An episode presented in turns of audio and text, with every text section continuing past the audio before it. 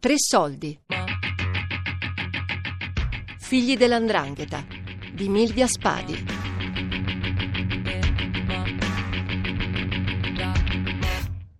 A giugno al processo mi hanno assolto, prevedendo tuttavia l'allontanamento dalla Calabria, eh, che doveva essere immediato. Ero nervoso, tutti mi facevano gli auguri eh, perché ero stato assolto, ma non ero, ma non ero contento.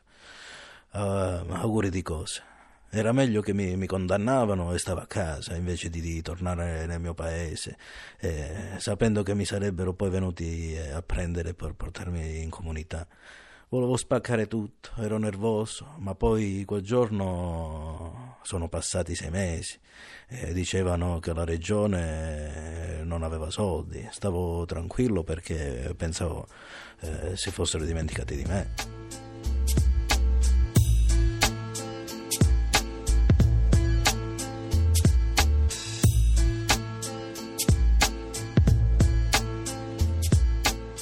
L'andrangheta nella sua struttura familiare si presenta maggiormente incistata nel suo territorio e all'interno dei legami familiari, molto più che le altre mafie.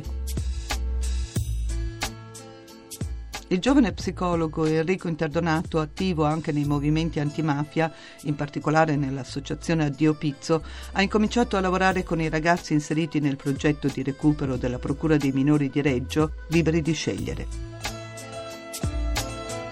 È una presa in carico, un lavoro molto complesso e articolato che passa da, da più livelli. Prima di tutto quello giuridico, che è un provvedimento che eh, non aveva precedenti in materia di giurisprudenza, prova per dare una chance alternativa di vita a ragazzi che hanno, ahimè, eh, un destino già segnato, questo lo dicono i dati del Tribunale, di eh, far vedere che esiste un, un, modo diverso di vivere, insomma, eh, e contesti diversi. Porta a far sperimentare a questi ragazzi passaggi eh, psicologici di elaborazione, di temi e, e nodi eh, difficili, complicati e anche molto dolorosi per questi ragazzi. Le prime vere vittime di mafia sono i ragazzi di mafia, però anche eh, tutta una spinta vitale che si vuole provare a questi ragazzi che è fatta anche di contatti, relazioni, conoscenze, coetanei di questi ragazzi che non ti conoscono, non ti riconosceranno per il cognome che porti e per il paese da cui provieni, che è un brand per questi ragazzi. Io sono il nipote, no? Del, del grande boss o il figlio di, ma solo per la persona che sei. E quindi il contatto con i coetanei, le attività di socializzazione più varie e appetibili per tutti i ragazzi, anche per questi, far passare il messaggio che non è da stupidi, non è da fessi essere delle persone per bene, fare le cose che ovviamente si fanno eh, nella normalità, solo in un contesto che ti vorrà accogliere per quello che è la, la tua persona e anche la possibilità di far conoscere a questi ragazzi un mondo eh, considerato a priori ostile, nemico, perché si, si, è stati educati fin da bambini a pensare che le istituzioni sono nemiche, che il poliziotto è uno sbirro, che l'associazione anti-racket sono eh, le persone peggiori del mondo. Far conoscere dall'interno a questi ragazzi ed essere accolti da, da questo mondo considerato eh, nemico, far vedere il volto umano che c'è sotto le scritte, no? gli slogan, l'antimafia, l'antiracket, e fare capire che lo stesso mondo che eh, viene visto come un nemico è lo stesso mondo invece che lì anche a, ad avere a cuore il, tuo futuro, il tuo destino. Con i ragazzi si lavora molto anche, mm, noi diciamo con un po' con la tecnica dell'incognito. Io dico sempre questo, mi piace giocare così. Mm, se c'è la polizia, no? le forze armate che si infiltrano nell'andrangheta, qui al contrario è un ragazzo in questo caso che proviene da quella famiglia che si infiltra nel mondo del, dell'anti-racket, dell'antimafia. E allora i ragazzi passano momenti, abbiamo passato momenti a tu per tu, hanno potuto conoscere ma a stretto contatto, sentire le loro storie, la sofferenza che il loro mondo ha provocato a parenti di vittime di mafia, a eh, vittime del racket, partecipano senza forzature comunque, in maniera interna, scavando proprio dentro l'emotività eh, del momento della folla per eh, provare anche a far cadere un po' il pregiudizio che hanno anche gli operatori, anche chi accoglie, deve fare un lavoro importante di far cadere no? un po' il pregiudizio, ma di vedere solamente Giuseppe piuttosto che il figlio del boss.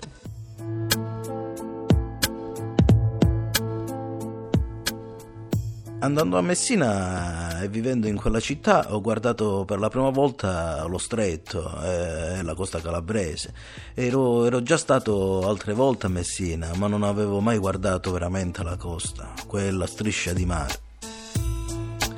Un anno fa davanti a me vedevo il carcere. Quando mi hanno arrestato ho pensato subito che era l'inizio di altri arresti. Oggi non lo so, vediamo.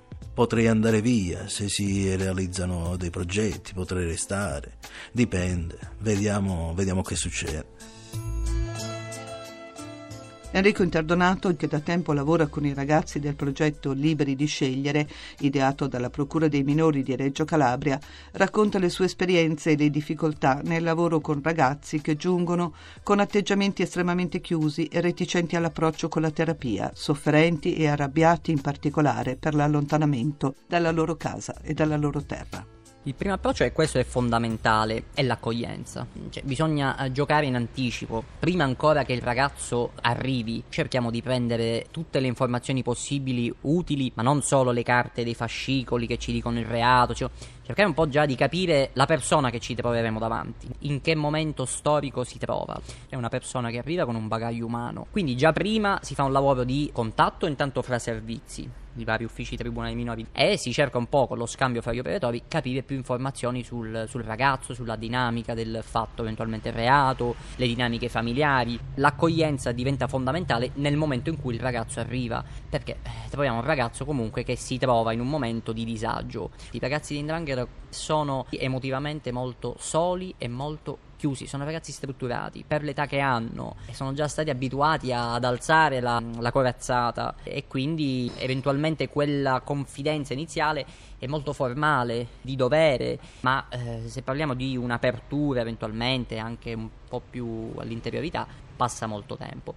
I ragazzi arrivano quasi sempre arrabbiati e, e ci sta io stesso so, sì, so che sei arrabbiato, so che ce l'hai col giudice, so che ti sembra una tragedia questa cosa, perché non comprendono all'inizio quello che è il significato eh, di, di questo andare fuori, non lo comprendono, non lo accettano, sono arrabbiati perché è un'ingiustizia, perché se è il caso non hanno neanche commesso il reato per cui sono stati arrestati e che motivo c'era di essere mandati fuori. Con i ragazzi si lavora in strada, si lavora fumandosi la sigaretta nella panchina, il caffè, condividendo anche un linguaggio non verbale e culturale che permette intanto di entrare in comunicazione, di parlare più o meno la stessa lingua, questo è anche importante, la condivisione anche di un codice culturale che non è mafioso ma che condivide un certo tipo di modo di stare fra persone, giovanile, giovanile ma anche rispettoso di certe tradizioni e canoni del sud, però mantenendo anche i ruoli. Il ragazzo comincia secondo me a diciamo calare un po' le difese appunto nel momento in cui si, eh, si sente capito preso in considerazione per quella che è la sua persona. E sono i ragazzi abituati da sempre di, a essere riconosciuti per il proprio cognome e, e, nel momento in cui non si sentono attaccati, ma si, si riesce a fare alleanza con la sofferenza di queste persone. Allora il ragazzo comincia a affidarsi e addirittura casi in cui i genitori, parlo madre soprattutto, ad affidare, quindi affidarsi il ragazzo, affidare signora, noi siamo qua perché vogliamo che suo figlio non faccia la stessa fine di suo marito ucciso in un agguato o di suo fratello di... E loro rimangono spiazzati da questa modalità. Cioè, sia i ragazzi che eventualmente le famiglie rimangono spiazzati. In casa poi, in sette che eravamo da fare, ne avevamo davvero tutti, le mie sorelle, Elena e Cosma, una, una più grande, una più piccola di me, mai si sono rifiutate di ubbidire. Quella sbagliata ero io il mio futuro marito, me lo immaginavo come Ciccio, un, un bellissimo ragazzo. È stato solo un sogno però, per, per, andarmene da un inferno, dall'inferno di casa sono passata a un inferno peggiore. Mi sono sposata quando Ciccio era in carcere, il nostro è stato un matrimonio in manette.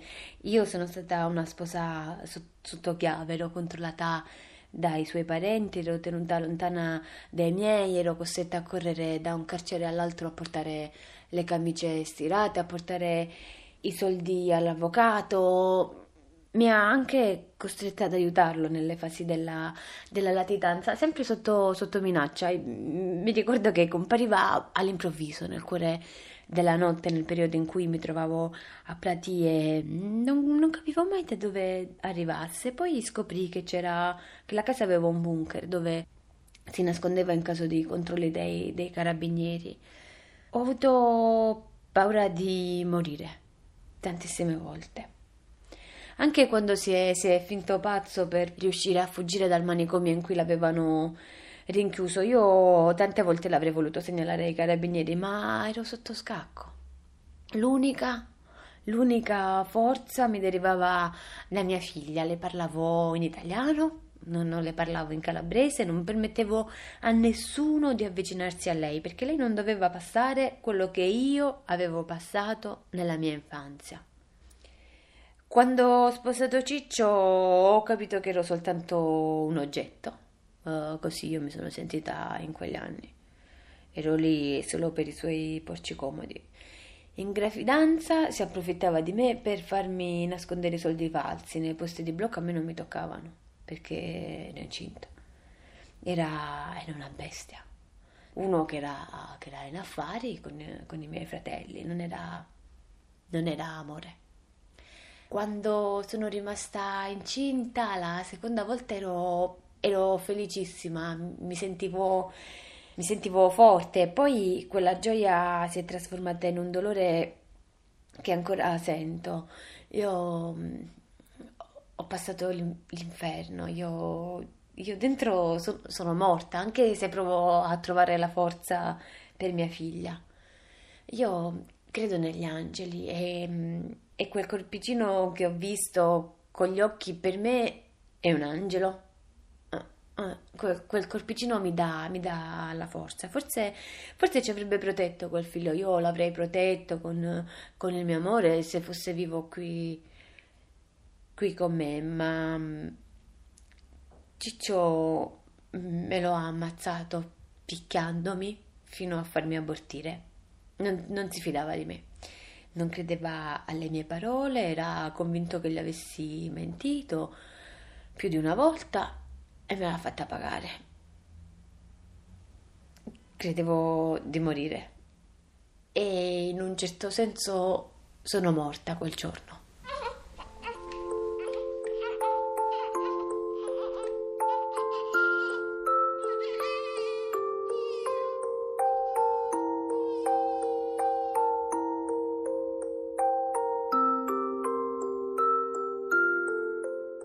Tre soldi. Figli dell'andrangheta di Milvia Spadi.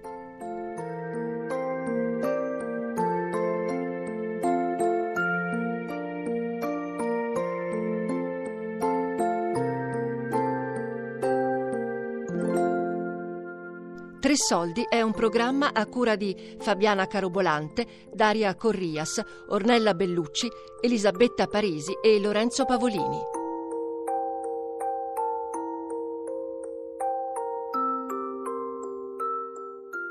Podcast su tresoldi.rai.it.